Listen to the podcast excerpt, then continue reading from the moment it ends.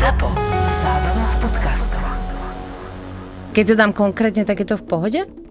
Už od 5. augusta. Dobre, tak skúsim to ešte raz. Nahrávam, hej, že hocičo. Pani hocičo. Čaute, ja som Peťa Polnišová, ale vlastne nemôžem povedať, že inžinierka srdca. Dobre. Čaute, ja som Peťa Polnišová a chcem vás pozvať na super film o tajomstvách, ktoré skrývame v našich mobiloch. Volá sa Známy, neznámy a príde do kín v auguste. A verte mi, že sa tam udeje naozaj všeličo. Chcete vedieť, čo skrývam v mojom mobile? Nechcete. Radšej sa príďte pozrieť na Známy, neznámy. Už od 5. augusta vo všetkých kinách. Tarara, toto bol reklamný break. Zoli, ty máš ale viacej zážitku. Ja si pamätám tiež takého mladého chlana, čo ti doniesli ako alergiu. Jaj. No, až taký mladý nebol, nechcem nikoho uraziť. taký 40 Doniesli ho záchranári ako suspektnú alergickú reakciu. A na čo? Čo ste jedli, čo ste nezvykli? Nože, tak pred dvoma dňami som jedol jahody a, a asi z toho pred dvoma dňami z jahod, no neviem, to asi už anafylaktická reakcia tým pádom nebude. Už prebehla. No. A naozaj bol, keď pozeráš na tých kulturistov, také Včko. Uh-huh. Ako keby bol taký strašne vyšportovaný, svalnatý. Pozerám na toho pána, aj, aj krk mal nejaký opuchnutý, takže naozaj mohlo byť to ako vyzerať ako alergická reakcia, alebo opuchnutá krk, opuchnutý hrudník. A hovorím, neviem čo s týmto pánom. Dali sme dole jeho tričko, rozprával som s ním, Začal som ho počúvať a videl som takú modrinu na, na, na pravej strane hrudníka. Nevedel som, že čo to môže byť. Ani vtedy som sa s tým nejak nezaoberal. Normálne som ho vyšetril a potom som ho začal počúvať, teda fonendoskopom. A ako som priložil, normálne počul som taký zvuk, ako keby si kráčal po snehu. Mm-hmm. Taký, taký zaujímavý vzduch a, a normálne dýchanie som ani, ani nepočul. Na tej strane som nepočul dýchanie, kde je tá modrina. No už to začínalo blikať, že asi tam niečo bolo, tak som sa opýtal, že čo sa teda stalo. Že on pred dvoma týždňami záclonu, že chcel zvesiť, lebo chcel to vyprať, alebo nie, proste niečo také bolo a spadol zo stoličky, a udrel sa o roh stola. Na rebra. Presne tam, kde mal modrinu, teda rebrami, spadol na, na roh stola. No hovorím, dobre, spravme renge hrudníka. Už som mal podozrenie teda na pneumotorax, ako sa to hovorí pekne po slovensky. Prasknuté plúco po slovensky. To tak, laicky, hej, no, pekne povedal, aby to pochopili ľudia. To vlastne taký... vzduch v hrudníkovej áno, dutine. Tak, áno. Zase radiologička mi volá, že e, pán doktor, dorobili by sme CT, poprosím vás, vypíšte na to, že ja akože... Ale aký CT hrudníka, CT brucha, dobre? Mm, hovorím, dobre, tak spravili CT hrudníka, brucha. Ten pán mal v podkoží vzduch od krku až po miešok. V celom trupe. Proste vniklo tam obrovské množstvo vzduchu do toho hrudníkového priestoru a pomaly sa to odtiaľ presakovalo do podkožia mm-hmm. a mhm. celý chlap bol doslova nafúknutý, jak balón. Napokon sme to teda diagnostikovali, zistili sme v spolupráci s radiologom, že o toto sa jedná, tak zavolali sme našich aristov, že treba pána prijať, zadrénovať. Prijať, zadrénovať. Prijať, teda hlavne prijať a potom teda začať e, adekvátnu liečbu. Mal by si vidieť tvár pani primárky. Prečo? bola, bola dosť prekvapená, že čo ako, videla? Ako už videla, videla niečo podobné, hej, ale že v takom že videla rozsahu... to bol vlastne dvojtyžňový úraz. Ano. Postupne mu to tam presakovalo. No. Až teda mu to nedalo a keď to asi najviac bolo viditeľné, tak to išiel riešiť. Tak cca dva týždne sa mu tam prenikalo vzduch pomaličky. Dvojtyžňová záležitosť. Takže on vlastne, jak tie, čo bývajú v topánkach, či bývajú v tých oblečeniach, tie také pukátka, vieš, tie... Tak to puká, no. Tak pukal. Ne? Tak v podstate, hej, sa chceme predstaviť. Takže poučenie z tejto príhody je, chlapi nerobia domáce práce. Hej? Je to akože jednoznačné takže zase treba si zobrať. Ja som si myslel, že povieš, že keď píšneš do neho ihlo, tak bude fúčať vzduch aj z kože. Ty ako znovu vyfúčal, jak v tých rozprávkach, vieš, pekne. No bol vyslovene nejak balón vlastne. Ty vole. No my sme raz mali náre takýto inak emfizem podkožný, ale mali iba túto na hrudníku. A to sme úplne videli krásne, to tiež tak si dotkol, tak pukalo, vieš, tak ano, akože, ano. že to čo je. Vzduchové bubliny, no. A doktor nové, vieš, to, nie, to je plúc, to je akože emfizem podkožný a on mal, on bol po operácii pažeráka. Mal uh-huh. rakovinu pažeráka akože teda akože mu vyberali pažerák, nejak sa to tam spája, hej, žalúdok a bla bla bla. A nepodarilo sa to úplne, však je to akože veľmi ťažká operácia, treba si ale povedať. To sa uh-huh. robí tak, hej, že jedno plúco je vyfúknuté, jedno je nafú a dýcha sa iba na jednu, do jednej strany a tak, takže to je ľahká operácia a to sa nepodarilo a normálne sme sa už s tým lúčili, akože že už v podstate akože to nevyriešime, Takže bol už na áre a už ani chirurgovia ho chodili tak raz pozerať, že dobre, no čo. A zrazu, ale musím povedať, že neviem, on to ako keby samé od seba upravilo, ten stav. Oni nám chodili potom tí chirurgovia, no aj ruky, no že aký brutálny sme. Tak my sme robili iba svoju robotu, hej. Takže nič špeciálne musím povedať, aj doktori sa to smiali, naši aristi, že oni nás tam úplne, že wow, ako sme ho zachránili, a my, že čo, vieš, že sám od seba sa mu proste tak upravil e, stav, že on bol v podstate na odpis, úplne na odpis, že ten pán zomrie do týždňa, alebo neviem tak. A on normálne sa zlepšil, predložený na isku. Čo to zahojilo, alebo? Ja neviem, sa mu, či mu tam zrástlo niečo, ja neviem. Nič mu nerobili, nič také mu tam nerobili nejaký zákrok. A proste sa mu to zach... my sme zachránili. No, si povedal, že ja sa nedám. Ale dobre, dobre, aristi, hej, samozrejme, jasné, to je naša robota, hej, akože, a chirurgovia, že výborne, tak úplne taká paráda zhoda. No a realita bola takáto, hej, že ako my sme robili, čo môžeme, ale nič také navyše, hej, tam sa nedalo moc nejak ako, mohli sme akurát tak špendlíkom asi, vieš, ano. píchať. Roboty a umelá inteligencia v nemocniciach? v nemocniciach? Nie, to nie je žiaden futuristický scenár z filmu, ale realita, ktorá sa deje v nemocniciach Penty. Penty. Napríklad umelá inteligencia Brainomix pomáha lekárom pri záchrane pacientov s porážkou. Technológia určí rozsah poškodenia mozgu, na základe čoho dokážu lekári pacientom poskytnúť rýchlu a adresnú liečbu a zvýšiť tak šance na jeho úplné vyliečenie bez trvalých následkov. Liekový robot zase pripravuje balíčky liekov pre pacientov v nemocniciach. Lieky pripraví rýchlo a vďaka niekoľkostupňovej kontrole sa eliminuje riziko podania nesprávneho lieku. Zdravotné sestry zároveň robot odbremenuje od rutinnej práce a tento čas tak môžu venovať starostlivosti o pacientov. O pacientov. Penta prináša inovácie, ktoré posúvajú slovenské zdravotníctvo vpred. Viac o inováciách v zdravotníctve sa dozvieš na ich webe www.zlepšujemezdravotníctvo.sk Penta zlepšuje zdravotníctvo. A prináša ti aj túto epizódu podcastu Doktor má Filipa.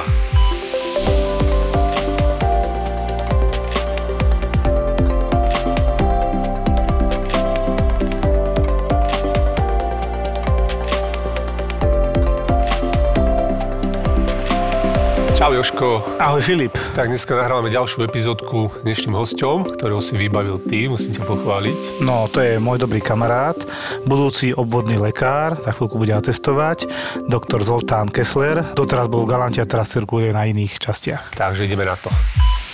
Aký je rozdiel teda medzi selekciou, keď naozaj niekto šikovný robí na LSPP a neposiela kraviny, takže bolesti hrdla si hovoril? Jak pekne si sa vyjadril. A, také naozaj bolesti hrdla. Príde mi, dali ste si niečo? Nie, no to je akože môj koniec. Naozaj jednoduché cmúlecie pastýlky, lebo hoci čo si môžeš zakúpiť. teraz inak celkom nie, však to si vieš. Keď to už naozaj trvá týždeň, tak uh, mal si možnosť 5 dní navštíviť svojho obvodného Jasne. lekára, lebo vlastne na to sme. Čo ty urobíš, keď je nejaké brucho, že kedy, si to, kedy to nepošleš? No tak Pýtate? určite spravím fyzikálne vyšetrenie, spravíme základné odbery, základnú biochémiu, sú tam aj, aj, aj pankreatické enzymy, aj, aj hepatálne enzymy, teda pečeňové enzymy.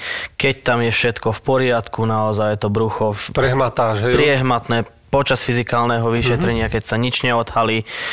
Po prípade, keď sa mi nezdá, tak spravím ešte rengen brucha v stoji a keď tam naozaj nič nie je, tak podám pacientovi symptomatickú terapiu a, a pôjde domov, lebo naozaj hospitalizácia nie je potrebná. A na urgente by spravili vlastne to isté, maximálne ho ešte pošlú na, pošlú na sonografiu, ale dosť vysoko pravdepodobné, že tam sa tiež nič neodhalí a pošlú ho domov, len o 4-5 hodín bude viac v nemocnici, lebo bude sa okolo neho skákať a popri tom na urgentnom príjme sú aj naozaj vážnejšie prípady, ktorí sú v priamom ohrození života. Joško, Joško sa asi dostane teraz Robí tam určitý, určitý pán doktor Pavolovský, ho budem volať. Ten zvykne poslať hocičo, tak akože mu to je úplne jedno. Dokonca som počul, že teda nadáva ľuďom, ktorí sa dajú zaočkovať. Proste máme veci po kolegov, ktorí sú takí.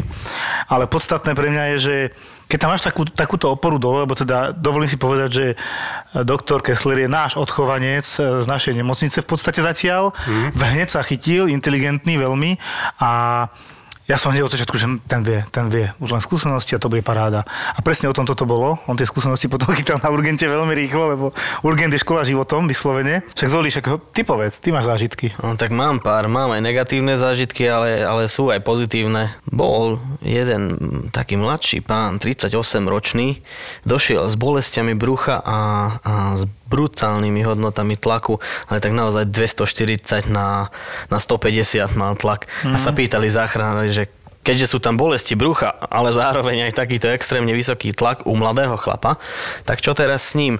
Poviem, dajte to mne, vyriešime ten tlak a v prípade potreby pošlem potom na chirurgické vyšetrenie. No, nebolo treba, lebo ten tlak sme ledva vedeli znižovať, už bol na, na pumpách a proste nie, nevedeli sme znížiť tlak, tuším najnižšia dosiahnutá hodnota bola 170 na 110. Mm. To je ešte stále dosť vysoké a potom som začal rozmýšľať, že z čoho môže byť takáto dosť e, rezistentná hypertenzia. Tak som zavolal radiologičky, lebo stále som ešte bol dosť taký zaci- začiatočník, čo ešte mm. stále som, ale vtedy ešte, neviem, pol roka som tedy robil. A zavolal som radiologičke, či by sme vedeli nejakým spôsobom vylúčiť akútny ozáver renálnych, teda obličkových artérií, obličkových tepien. No povedala, že samozrejme pošlite toho pacienta na CT, tak spravili sme CT. S kontrastom. S, kontrast, teda s podaním kontrastnej látky. A pani doktorka mi volá s takým trošku vystrašeným hlasom, že no, pán doktor, dorábame hrudník, lebo je tam masívna disekujúca aneurizma aorty a začnite teda vytelefonovať cievnú chirurgiu. Čiže ako brušná časť. Aj brušná, aj hrudná a ešte až Vlastne celá. od oblúku Čo ideš zo srdca, oblúk aorty? Oblúk aorty ide smerom dole až po bifurkáciu, teda až Kde sa vetví do obličia? Kde sa vetví do obličia? Áno. Mhm. Takže úplne celá. Celá aorta mladý. Áno, 38 ročný, bez nejakých komorbidít, teda zdravý chlap. A toto teda mal. Bol taký typický ináč na túto diagnózu, že taký chu- vychudnutý, a, Taký Marfan na pohľad. no, diaľky, no, hej. vysoký, vychodnutý. Marfanov syndrom, také podobné z diaľky ti to tak príde, že tak choro vyzerá ten, ten mladý človek. Vysoký, mladý, dlhé, prostý, Jak ty, ale bez hrudník. Ježiš, to jak ja hovoríš? Ale bez svalov. Akože nechcem mať desekujúcu. Nebudeš mať vysekujúcu No, a kým som ho vybavil, to trvalo 4 hodiny, lebo telefonovať do Bratislavy, Bratislava potom telefonovala medzi sebou 3-4 oddelenia. Akože bolo to fajn, riešili sme tak rýchlo, ako, ako sme mohli a medzi tým prichádzali také, že mám horúčku a, a podobné diagnózy. E, veľmi slušne som ich posadil v čakárni a povedal som, že prepačte, riešim tu chlapa. Takže vy ste vlastne mali urgent zavretý 3 hodiny tým pádom, hej? Je Ako nemali sme moc- zavretí, lebo sestričky tam boli stále a tí Ako tak myslím, že ten jeden prípad vás tak vyťažil, že ste nemohli môcť teda riešiť zvonka ľudí, lebo to často sa ľudia potom rozčulujú, vieš, Mňa to aspoň dosť, lebo medzi dvoma telefonátmi som mal tak 10 minút na iného pacienta. Jasné. Chvala Bohu, že naozaj tam iné veľmi seriózne diagnózy neboli, takže dali sa riešiť, ale povedal som tým pacientom, že nech sú trpezliví. No niektorí samozrejme neboli a bolo im jedno, potom som na nich trošku už vybehol, že tento chlap od buchnutia na jeho postiel tu môže zomrieť, lebo toto je pravda. Mhm. Tá, tam, tam tá aorta môže proste prasknúť hocikedy a vykrváca do dvoch minút. Jasné. No ale napokon sme to zistili, vrtulník tedy neletel, lebo bolo dosť zlé počasie, tak došiel, ja si myslím, že je jeden z najskúsenejších lekárov, čo jazdí no. v našom Primár, okolí. primár, nie? Áno, primár.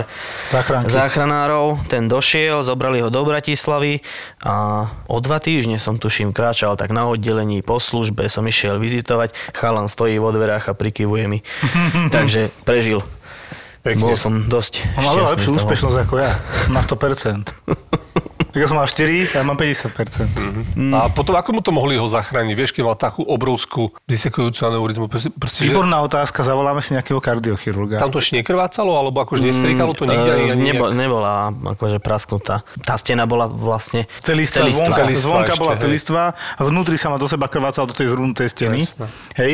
Problém je, keď to potom začne embolizovať, strieľať, toto sú, to proste prúser. Toto bol jeden z tých varovných príznakov. Plus bolesti brucha.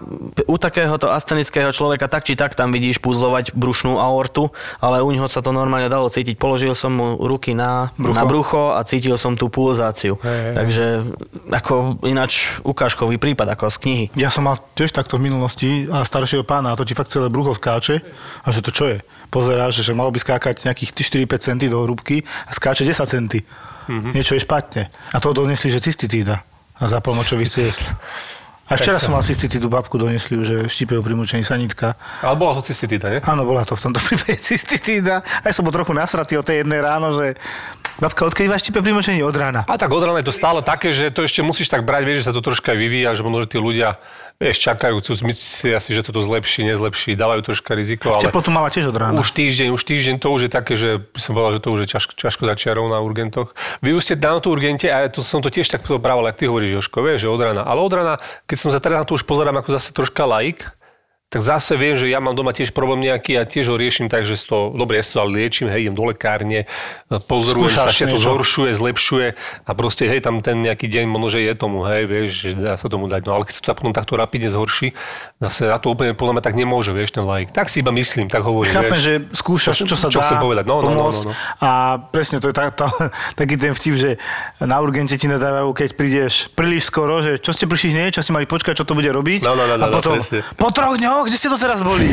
Proste tak, je, tak je zle. No, Ja to chápem akože z toho pohľadu skôr, že že je toho veľa a naozaj, keď máš taký prípad, ako mal teraz Zoli, tak ti všetko príde nepodstatné. Všetko ostatné je nedôležité. Ja som mal teraz tiež pacientku, z okolností známu, no a donesla ho teda akože jej dcera, prišla dcera s maminou, že mamina má zase teploty, ja som pred rokom a pol riešil a nakoniec sa tam cez peripetie diagnostikovala infekčná endokarditída, to strašne dlho trvalo. Skončilo to úplne najzávažnejšie, ako zdala operáciou mitrálnej chlopne, čiže chlopňou, ktorá je medzi ľavou prieceňou a komorou. Normálne som to videl na rengene, že wow že fakt, že teda tvrdý zákrok, lebo tá chlopňa úplne bola deráva na konci. A ona po roku pomaly v nemocniciach sa dala konečne dokopy a teraz zase prišla, že ona má zase teploty, zase není dobré, zadýcháva sa, je slabá, robia sa jej modriny po rukách, mala liek na riedenie krvi, Xarelto, hej, tým, tým smerom, čiže ako nové antikoagulancia. To mala po tej mitrálnej chlopni mala bioprotézu a som jej vtedy, a ja si doteraz pamätám, povedal, že mne to smrdí celé, lebo som videl tie, mala také vysoké biele krvinky, že či to nebude leukémia. Bola aj u hematológa, to sa nepotvrdilo celkom, respektíve to nebolo podľa mňa dotiahnuté do konca, lebo tam dominovala tá infekčná endokarditída.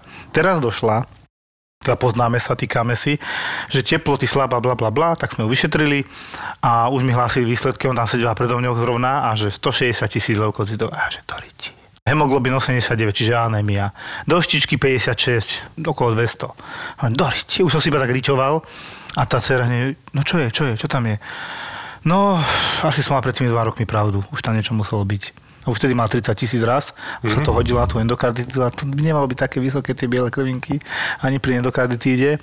Tak sme si ju prijali, leží u nás na oddelení teraz a ideme diagnostikovať leukémie. Mm-hmm. Ako dúfam, že to je chronická lymfatická leukémia, pani má vyšší vek, do 70 rokov tesne a tá chronická lymfatická leukémia je taká prognosticky celkom pekná, akože dobrá, že 10-15 rokov bez problémov žiť, áno, áno, my sme mali tiež na pacientov. Ja dúfam, že to bude ona, takto to poviem, lebo veľmi ma, veľmi ma to mrzelo, keď tú osobu, hoci vzdialene, ale poznáš, aj tak ťa to sere, že do riti pred dva roky by si na to tak ako myslel a teraz po dvoch rokoch je tu a asi to tak bude. Mhm. A pritom prišla s teplotou. Ty, tým sa nadväzal na to, čo hovoril Zoli, že niekedy to vyzerá benigne, aj to v podstate není akutne maligné, určite disekujúca aneurizma má oveľa väčšiu prednosť, ako to, že ja som diagnostikoval niečo, že tam potichu beží. To tam ona môže mať dva roky takto. Hej. Ale, a preto sa to tak naťahovalo podľa mňa tá infekčná endokarditída, ten zápal, to hojenie, lebo tam v pozadí ticho bežala chronická leukémia. Treba si uvedomiť, že chronická nie je to isté ako akútna. Akútna tá valí, to ide rýchlo, hej? Hej, hej. Preto to slovo akútna a my na urgente máme radi to slovo akútny. Disekcia patrí asi medzi najakútnejší stav, aký No si vieme je predstaviť. urgentný. To už urgentnejšie není. A to, že sa toto Zolovi podarilo tak rýchlo zdiagnostikovať a poslať a vybaviť a žije, tak to je úžasné. Si dobre trafil, no. No, Pekne. to je akože a to potešilo aj teba, nie? Že Absolútne, to, musí byť to doteraz beriem ako, ako najväčší úspech počas No. mojej tej začínajúcej kariéry. No. Vieš, akože kto začínajúci takto hneď aj takto trafíš. Takúto že bombu to hneď, tak no. po, pozbudí plom aj do ďalšej práce, vieš. No, potom mi volali aj radiológovia, že z toho by chceli niečo napísať a že, že ako som na to prišiel. Mhm. Tak som im rozprával celý príbeh, že vlastne ako to bolo. klobúk dole, keď budeme mať takto diagnostikov obvode, ako tak to bude paráda. Na ambulanciách budeme disekujúce riešiť. To by som zase nechcel, ďakujem pekne. Pri tých 50 pacientoch za no, vieš, pár hodín. No, 70, 80 za Popri tom, taký slabší deň. popri tom no. vypíše ešte 20 liekov a... Áno, po telefóne. ja sa ťa vypíšem lieky, ako dobre, 30 na 20 Potom, nevadí. a potom pristane helikoptéra, vrtulníček zoberie pacienta, oni budú pozerať, vieš, v čakárni. Týmto paradoxom, čo teraz začal, začínaš úplne inou diagnózou a skončíš úplne proste 350 stupňov vedľa, tak e, ja som teraz nedávno mal v rámci tej zlej štvrtkovej služby po tých umrtiach, neviem, čo tak v rámci toho, v tom návale, došla aj taká pani 50-ročná, že volajú ma, ona tam hyperventiluje, ale zase apaurín pri dverách budeme podávať. Nič, nie teraz na to čas, ja tu mám kopec roboty, podáte apaurín, hneď sa k nej dostanem. Došli sme, už nehyperventilovala, Apaurín trošku ukludnil. Ona sa stále necíti dobre, hovorím. Máme EKGčko. No dorobím, dorobím, nestíham. Tak dorobila EKG, pozerám, že 220. Mm. A že mm, supraventrikulárna tachykardia, teda ako nie je životohrozný stav, ale veľmi nepríjemný. To je na pocit, na pocit je to Na pocit nepríjemné. le, 220 je hrozne veľa. A ako relatívne mladá teda, tak ja hovorím, no dobre, tak už chystali sestričky adenozín, že podáme, do toho tam prišli dva kolegovia, ktorí končili službu, oni sa chcú pozrieť, oni to ešte takto nevideli. Tak došli, strašne išli pozerať, hovorím, počkajme, dajme jej šancu, dajme Válsavov manéver, nie? Dajte ju, dám, dajme ju pekne leškať a, sku- a diktoval som jej, čo má robiť a tak ďalej. Dobre to bolo aj na tú hyperventiláciu, že zastaviť dých, tlačiť do seba. Chvíľku trvalo, kým sme sa pochopili. Teraz naozaj zatlačila, že bola pomaly modrá. A jak to urobila, buch 80 na tom monitore, vieš. A že, á, dobre, môžete odložiť adenozín. A tí dvaja, čo tam boli takí doktori, bola tam pani primárka s takým mladým doktorom, však mladým doktorom, s Dautým, čo bol u nás, s Dritanom. Jasné, jasné. No a on že, jej, to takto, no, čo chceš ešte robiť? Len sme radi, že sme to zaznamenali, ona to mala opakovane a nikdy to nezachytili, nevedeli, čo jej je. Mm-hmm. A to bol jeden z tých mnohých pacientov, čo som to takto mal. Proste naozaj, že keď není čas, toto je ten problém. Teraz máš veľa akutných a chodia ti kraviny popri tom, hej? Hej, ale tento pacient ti prišiel a on je ako... Pani, ju- pani, vtedy no. to, pani, a ono to tedy ako neukáže na tom EKGčku. Málo kedy, niekedy aj tie problémy nie. No Nebýva to tak? koľkokrát to nestihneš zachytiť, No lebo tak. to vie spontánne ustúpiť. A potom Alebo vlastne ideš domov a, zastaví a domov ide s tým, že nič není, ale ona vie, že jej niečo je. A No ona popri tom vždy hyperventilovala a všetci Áno. to hodili tetánia, hyperventilácia, jasné. Ono No aj ty zaškatulkuješ pacienta, lebo tak reálne nič nevidíš na tom áno, áno.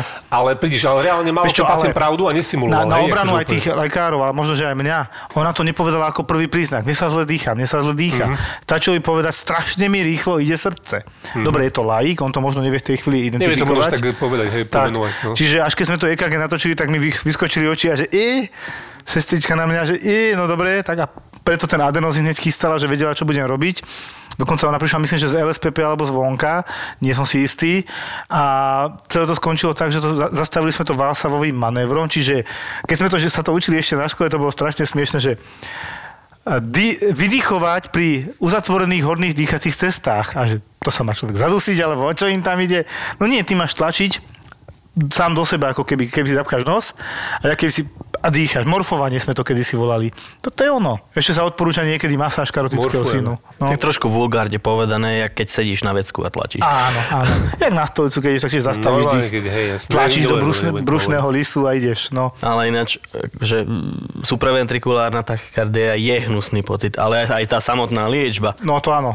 Proste tam zastavíš na sekundu, dve. je tam sinus arrest, áno. Asystolia kratučka. To A- asi není príjemné. Potom nabehne správny sinusový rytmus. A teda opýtal som sa jedného pána, tiež taký 40 že aký je to pocit. Že hnusný pocit. Zrazu studené, ako keby nič nemal v hrudníku, ako keby mal prázdny hrudník, nevie sa nadýchnuť, len pozerá, ako keby nežil na sekundu a potom zrazu bum, bum. A už je A začne mu to pumpovať a normálne cíti celé svoje telo, hlavne v hrudníku, že už to srdiečko sa normálne rozbúchalo že ten je už dobrý pocit, ale predtým tá sekunda, dve, že on to cítil ako hodina. No to musí byť e, nechutné, fakt. No. Nechcel by som to zažiť, no.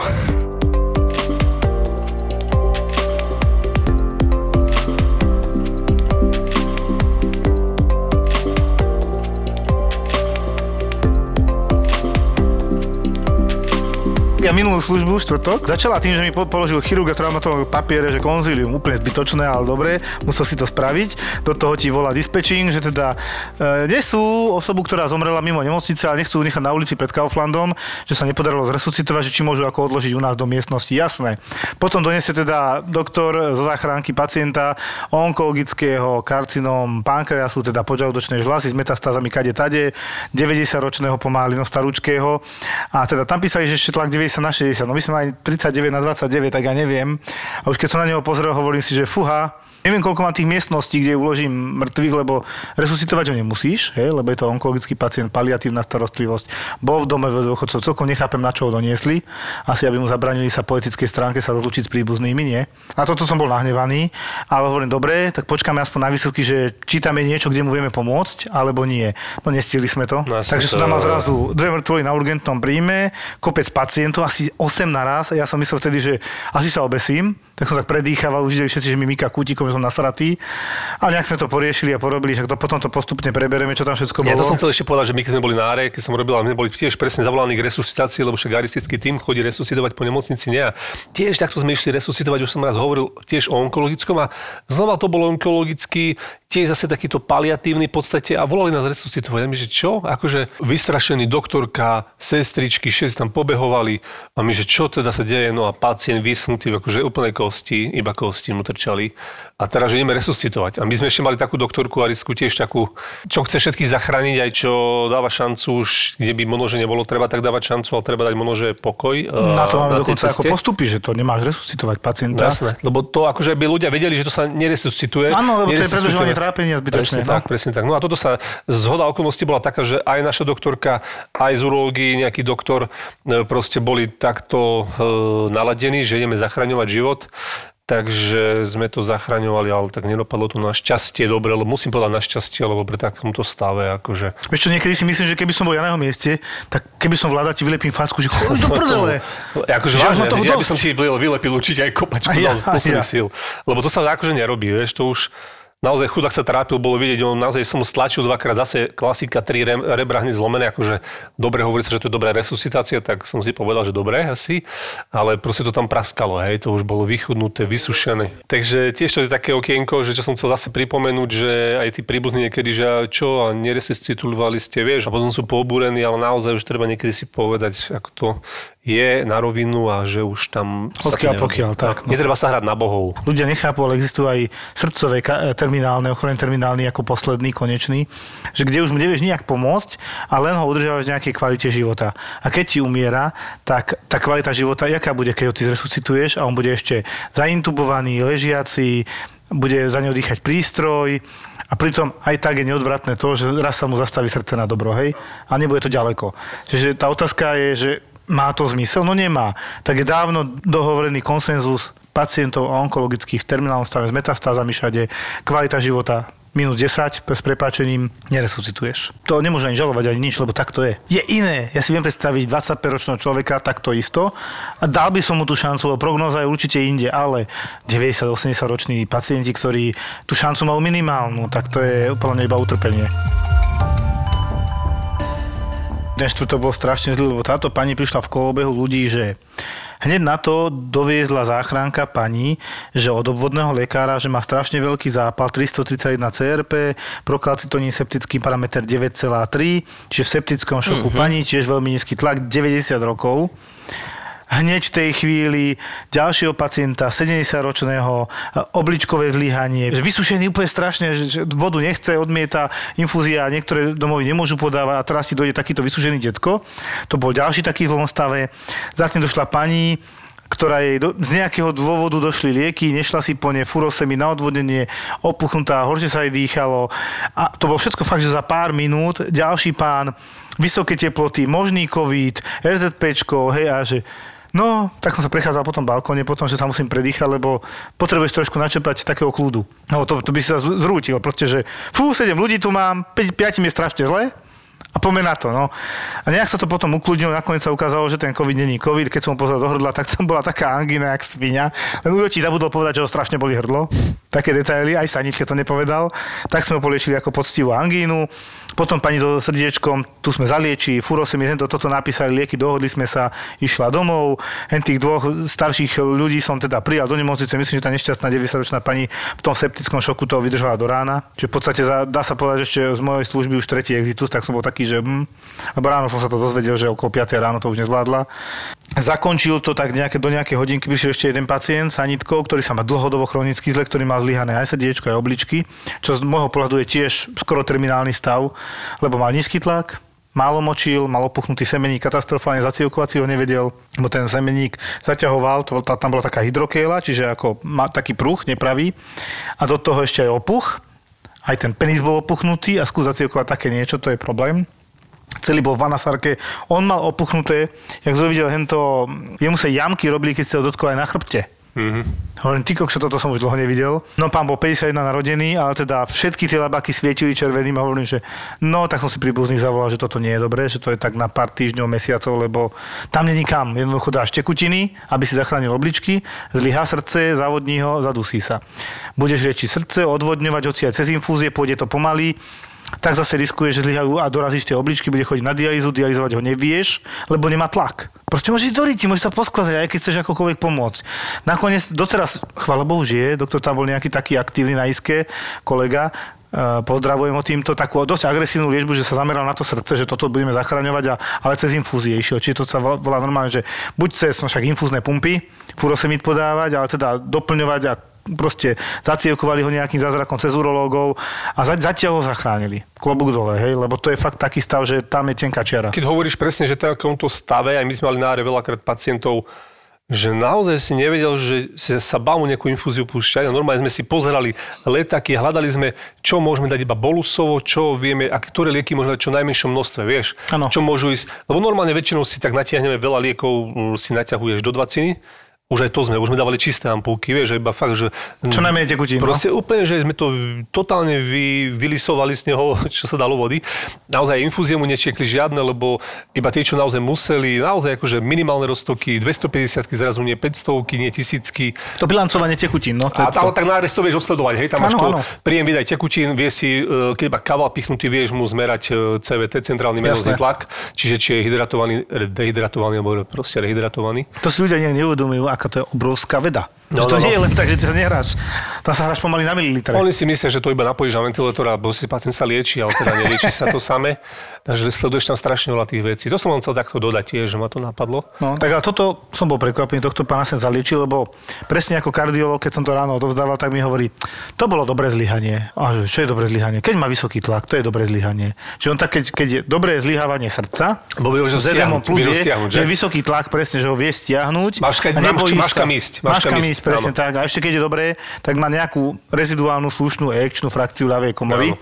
že to je nad tých 30%, lebo že z nej ešte niečo vyždímaš. A keď tam má niekto 10-15%, nevidímaš nič, a propos, teraz sa dostaneme k pánovi, čo sme sa bavili dávnejšie. 94 ročný reštrikčná kardiomyopatia. Je transplantované, nemá sa dobre, lebo ono sa to zdá, že je transplantácia paráda, tlieskame si, no to není všetko. To ešte treba ako počkať nejaký čas, ako to bude potom a tento pán konkrétne na ECMO. No nič, že nemá sa až tak dobre, ak by sme mm, chceli. Hej, hej. Toto som chcel tým povedať. Čiže nie je to ešte vyhraté, že paráda máme transplantované srdce, ešte sme nevyhrali tento boj. Tak mladý chalan, no, 94. Tak mladší, jak ja. Teda zakončenie celej tej služby bolo potom pani 70-ročná, ktorá doma počujú, ak padla. Ja som naskôr, že tak úrazové, hadám, však padla, nie. Potom sa ukázalo, že no padla, áno, ale mala tam vysoký zápal, zase 300 CRP, 30 cukor. Ten cukor síce mala asi preto, teda glykemia 30, že si zabudla podať inzulín v rámci tej noci, ak padla. Ona si podávala dosť vysoké dávky, ale tá glykemia stúpa aj pri tom zápale. Takže tiež skončila, robili sme príjem a potom ešte nejaké celý predbežného zadržanie, čo je tiež téma, ktorá ma neskutočne sere lebo to v podstate nejde o akutné vyšetrenie, len o administratívnu prácu a väčšinou chodia okolo také 3. 4. ráno. Keď už si myslíš, že konečne bude chvíľku kút, tak dojdú policajti, ktorí tiež asi nie sú nadšení, že chytili nejakého človeka, ktorý treba nafúkal a šoferoval alebo teda riadil motorové vozidlo pod vplyvom alkoholu a podobne. A ty sa teraz musí podpísať, že on to zvládne byť v celé predbežného zadržania tých 24 až 48 hodín, pritom o nič nejde, neumiera, ale musíš stať, musíš ísť, neviem čo, a opäť príde ďalší jeden plus alebo niečo, čo teda nedošiel jeden plus, ale ma prekvapilo, že sestrička z pediatrie došla, že sa necíti dobre. Ona by chcela EKG, či nemá zase infarkt. tak som urobil EKG, ešte som chcel, že však spravíme odbery a ona už odchádzala. Keď počula, že EKG je v norme, už to bolo vybavené. Vieme, kde sa bude dariť vášmu biznisu. Vieme, kde sa stavia, kto hľadá prenájom, kto prenajíma priestory. Poznáme hodnotu nehnuteľností Kde ceny rastú, alebo kde sa neoplatí investovať. AZ Property. Profesionálny tím našej realitnej kancelárie stojí pri vás pri kúpe, predaji alebo prenájme. Vieme, ako sa robia reality. Spoľahnite sa.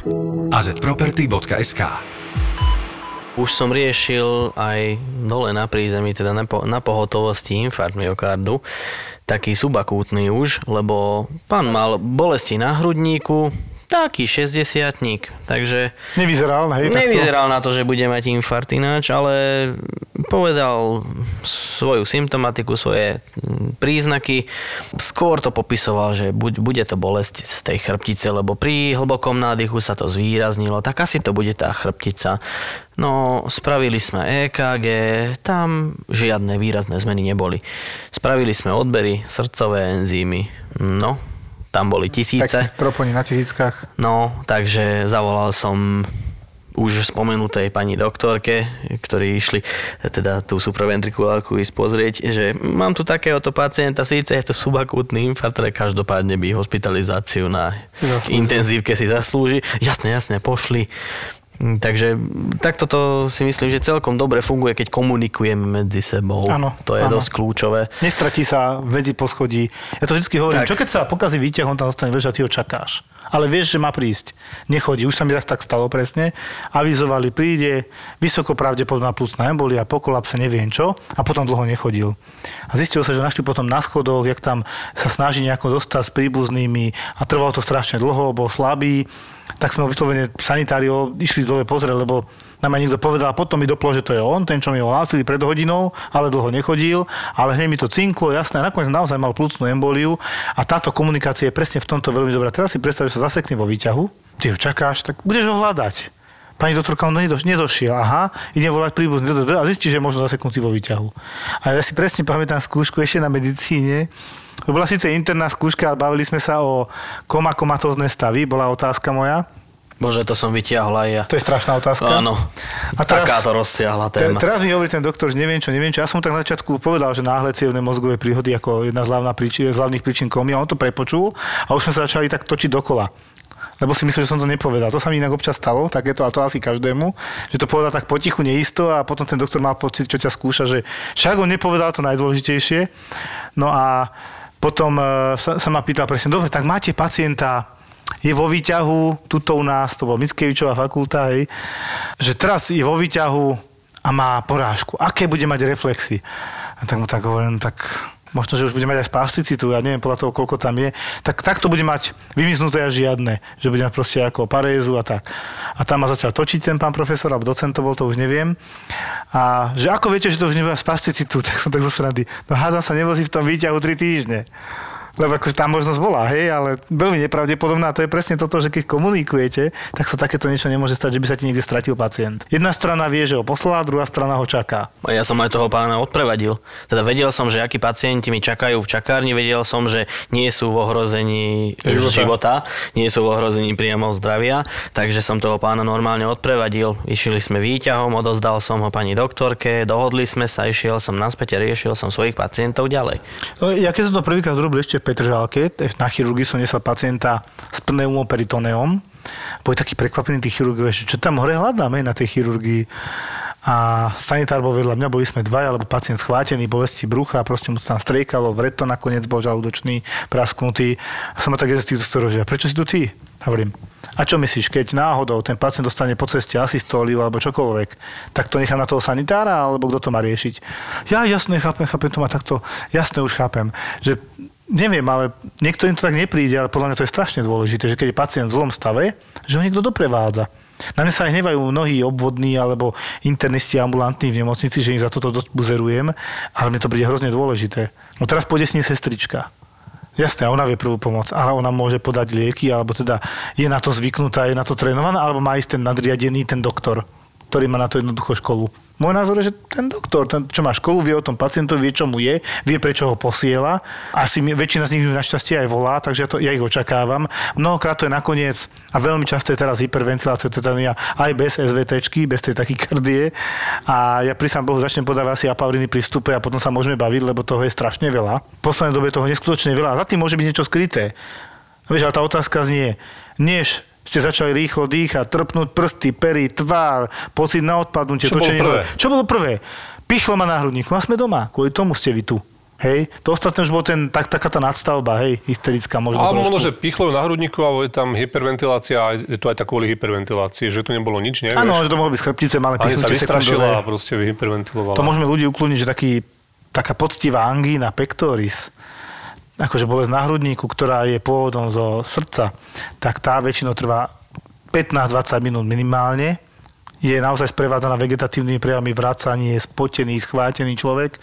Neplatí to vždy samozrejme. Už som mal pacienta, ktorý pichanie, pichanie, pichanie, 5 minút, potom prešlo 5 minút a potom sa priznal, že a vlastne občas aj pol hodinu v kúse a vieš, ale to je presne to, že tá interpretácia pacienta je rôzna. No to je veľmi ťažké, no. Ale samozrejme nepredpokladám, že 20-ročný chlapec bez fajčenia, chudý, cvičí, športuje, v rodine nemali infarkt a teraz ho pichlo 10 sekúnd na hrudníku, tak to asi nebude infarkt. Na My sme 99%. mali palenie žahy, iba jediný, jediný, to som ti už hovoril, takýto No, áno, príklad. áno. Palenie žahy. Záchranka ju doviezla nie EKG, nič nenatočila, že tak natočím aspoň EKG, no. Infarkt, ak vyšitý, išiel hneď, proste išiel na záchranu. Spodná stena, že? To už si Či? nepamätám, ale akože... Normálne, rozsiahly infarkt. Dneska ráno ešte, po tej službe mi donesli ešte ráno o pol deviatej pani, že kolaps. Pozrel som na ňu, biela jak moje steny, tuto, a hovorím, že no, tak ja už viem, prečo odpadla. Tak pozrieme cez konečník, či nekrváca a tak, a tieto veci, a že teda asi bude prijatá. Neviem, ako to dopadlo, ale dám ruku do ohňa za to, že mal tak 60 hemoglobín, čiže na polovičke, bola úplne biela. Mm-hmm. Jak vápno, keď sa povie po starom, mal neopálená. A on to vidno pekne aj na nechtových lôžkach, že sú také vyblednuté. A ani, že tie lôžka, a to rúžové okolo toho. Není rúžové, ale bledé, bledo rúžové. Je to biela, biela, nie je to No, biela, no. rúžové.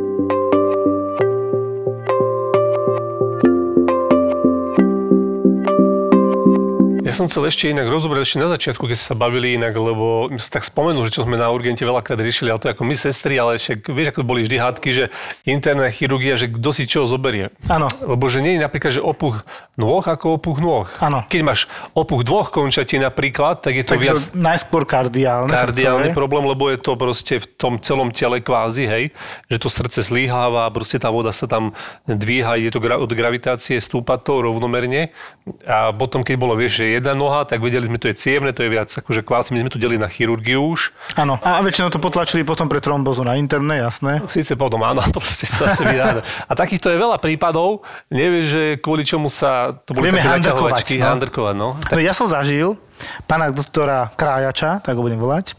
A pán doktor mi tak raz volal o 3 ráno, že pán doktor, potreboval by som akutné konzilium. Áno, áno, a čo je pacientovi? "Mm, Má 90 rokov. No a čo mu je? No boli ho brucho, ale má 90 rokov. Že stále nerozumiem. No je starý. No dobre, a? No tak ale potrebujem internistu, kto mi sa na ňo pozrie. Že stále som nepochopil, pán doktor, čo chce. Proste príde, prišiel som, výsledky dobre, všetko, len ten zápal, nakoniec sa riešila nejaká divertikulitída a tak. A teda som sa pýtal, že prečo mi to robíš, že však ako to sa ako... No no nie, nie, my máme takú, že to musí aj internista vidieť, keď tam je starší človek. No, to je presne to, že podľa mňa, ako si chcete robiť zle. Ej, ej, ej, no. Potom videl, že som nasratý, tak chodil, hladkal ma tam, vieš, akože, a to už bolo tak jedno, lebo toto je niekedy také, že toto nemuselo byť, ale však aj nás sa zase stane. Ja som sa smial a nebudem sa to teraz povedať nahlas, ešte na nejakej vizite na nemenovanom internom a že teraz, že išli hmatať brucho internisti, hej, na veľkej vizite, začali hmatať brucho. No, Brucho je obezné, ťažko priehmatné, nedá sa vyjadriť, či je bolestivé. A že, Jak nedá sa vyjadriť? Však to chytíš, potlačíš, pohľadáš. Takže ono to je také presne, že každý máme svoje. Keď chceš, tak ide to proste. Ja keď chcem, môžem tiež každé pichnutie bruchu dať chirurgovi. Ja to vždycky hovorím. Áno, áno, áno. Doteraz si pamätám jedného diabetológa, veľmi dobrého človeka, týmto ho pozdravujem, on vie, ktorý to je. A tiež sa volá Joško a raz mu ten chirurg asi 6 krát za službu volal konzilium, že tento pacient je po infarkte, či ho nepozrieš, na oddeleniach má pacientové. A už keď mu 7 krát volá, tak mu hovorí, počúvaj, keď ma nasereš, tak každý pacient, čo mal kedykoľvek nejakú brušnú chirurgickú operáciu, bude mať konzilium. Na druhej strane hlboké ticho. Dobre, pochopil som, už nezavolám, dovi. akože nemusíme si robiť zle, podľa mňa. A v poslednej dobe sa to dosť otrepáva, že si robíme zle a ja viem byť hnusný, hlavne keď som dekompenzovaný, vtedy viem nadať a potom zistím, že som nemusel nadať, že ten doktor mal nakoniec pravdu, dialo sa to. Už sa snažím si na to dávať pozor. Je to trošku aj prirodzené a keď je toho veľa. Sám som zažil, keď mi vynadal cievný primár a veľmi šikovný primár a mal som ho vždy rád, tak dnes sme sa zoznámili, tak mi tiež vynadal, že ako som si dovolil otočiť pacientku s opuchnutou nohou na cievnú chirurgickú ambulanciu. On tam je a on tam teraz má. Ja som o nej vôbec nevedel, to asi urobila sestrička on sa tak vyrozprával, vynadal mi všetko a ja už taký v kľude, lebo ničo som nevedel, že hm, a už mám lepšie. Áno, je, ďakujem, ďakujem.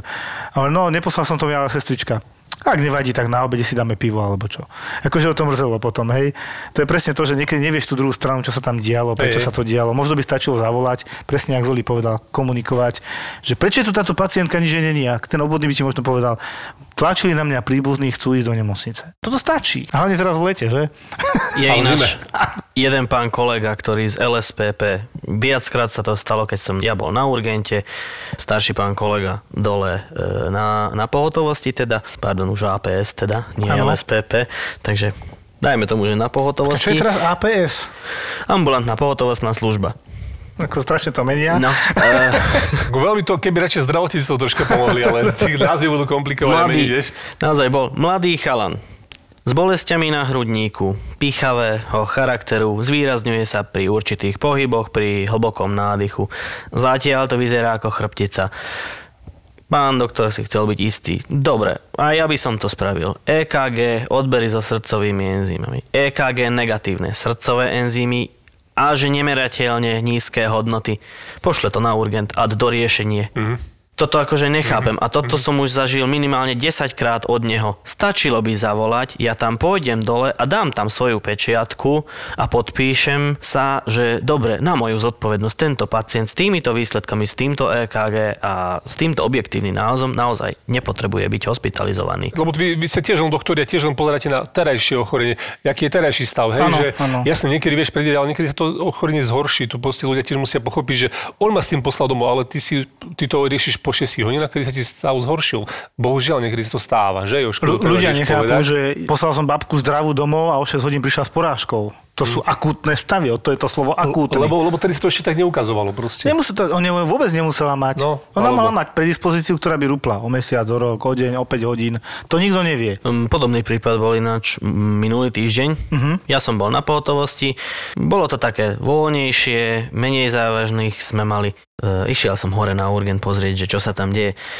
Doviezli tam jedného pána, ktorý deň predtým tam bol tiež. Bol vysušený, dehydratovaný, teda mal aj diabetes taký trošku rozhadzený, takže mal vysoké hodnoty cukru, napriek tomu, že nič nejedol. Naozaj mal taký toxický slad, taký schvátený, bol spotený, dosť bledý bol ten pán. Pozerali sme teda výsledky z predošlého dňa, a terajšie výsledky, hemoglobín poklesol o 40, mm. bol vyšetrený cez konečník, tam hnedá stolica. Ale 10 minút na to išiel na záchod a hlásil, že čierna je hmm. a plný záchod. Takže už sme mali diagnózu, že proste ten pán krvácal. A predošlý deň sa to nedalo zistiť, keď ešte aj v ten deň tam proste cez konečník vyšetrenie bolo negatívne ano, z tohto hľadiska.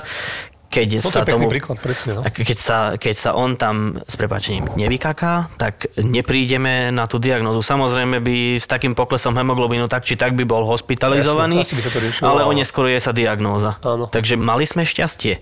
Jasne. A dosť veľakrát je to o tom. Áno, veď aj pacient musí trošku pozerať na seba podľa mňa, že aha, na som mal hnedu a už mám čiernu, už ma na to upozorňovali a hneď mu to doplo a hlásil. To je super. Posledným príbehom by som to zakončil tiež aký ambulantným, keďže dneska mali také ambulantné aj ambulantno urgentné, že s čím sa možno, že dobre, nebolo to na urgent ani na pohotovosť, bolo to u nám na cievnú ambulanciu, prišiel taký pacient a okolo 55-60 pán, že má krče v lítkach. Dobre, no, tak vyšetríme, objednali sme ho, prišli, tak už išiel dovnútra. A doktor, keď sa teda rozpovedal, že aký bol vlastne jeden hlavný problém, že má mladú, priateľku a pri sexe, jak stojí a robia to, tak dostáva krče do lítok, hej, a že či by si ho nevyšetril, že mu to vadí, to, hej? Sa, mu to dosť vadí, že nemôže predvádzať ten výkon, aký by chcel, takže toľko k ambulantným neakutným prípadom. Že to dá si magnesko, hej, potom pred, pred Ale vieš, že to... Alebo vymeňte to- sa. Kedy si dáš to magnesko, vieš? To Ty sa to on spýta, odhadol. že ako dlho to robíte? A 6 hodín. No, tak to by sa krče hádam aj, aj taký športovec riadny. Ja nejaký to vieš. Nech si občas menia pozitúru. Alebo, vieš, Ja neviem, či sme doteraz predstavili doktora Kesslera, ktorého sme tu mali a ďakujem. Ďakujeme veľmi pekne. To bolo brutálne dneska. No, ja ďakujem za pozvanie. díky. Pekný večer. Drogy, mafia, pedofily, prostitútky, vrahovia. Kristýna sa stretáva so zločinom na všetky spôsoby. Ježiš, to je láska. Ona ich zamkla vo vnútri a čakala, dokedy sa bude ozývať buchot. Že jeden vylezie a toho bude milovať, hej? Áno, totiž to ona ušla von preto, lebo on jak sa oháňal to sekerou, tak aj ju sekol. Do podcastu Profil zločinu si pozýva tých, ktorí zločin zažili na vlastnej koži. To bol tiež taký prípad v podstate Andrejky, ktorom brutálne zavraždil a on mi písal listy, teda dostala som od neho niekoľko listov, kde stále tvrdil, že to nie je pravda. Obete, kriminalisti, prokurátori, kukláči, patológovia, súdni znalci. On si sadne a dá si nejaké elektrody. Kam? No, jednu si dá na penis a jednu si prilepí na brucho. A na hlavu nie, hej? Že aby Nie, sme na videli, že hlavu jak mozog. Nie, na hlavu nie. Podcast Kristiny Kevešovej v produkcii ZAPO. Profil zločinu. ZAPO.